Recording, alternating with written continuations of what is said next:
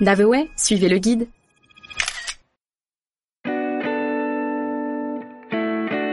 Rome, la cité immortelle. Rome ne s'est pas faite en un jour et ne se visite certainement pas en un jour non plus. J'espère que vous êtes là pour quelque temps parce qu'il y a beaucoup, beaucoup, beaucoup à voir.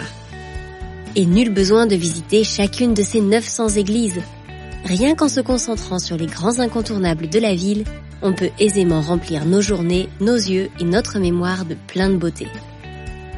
Mais Rome, c'est aussi la Dolce Vita, alors pour la vivre, il faut prendre son temps. Pas de visite express pour essayer d'en voir le plus possible. Ici, c'est la décontraction qui règne et ce n'est que comme ça que vous savourez vraiment vos vacances romaines.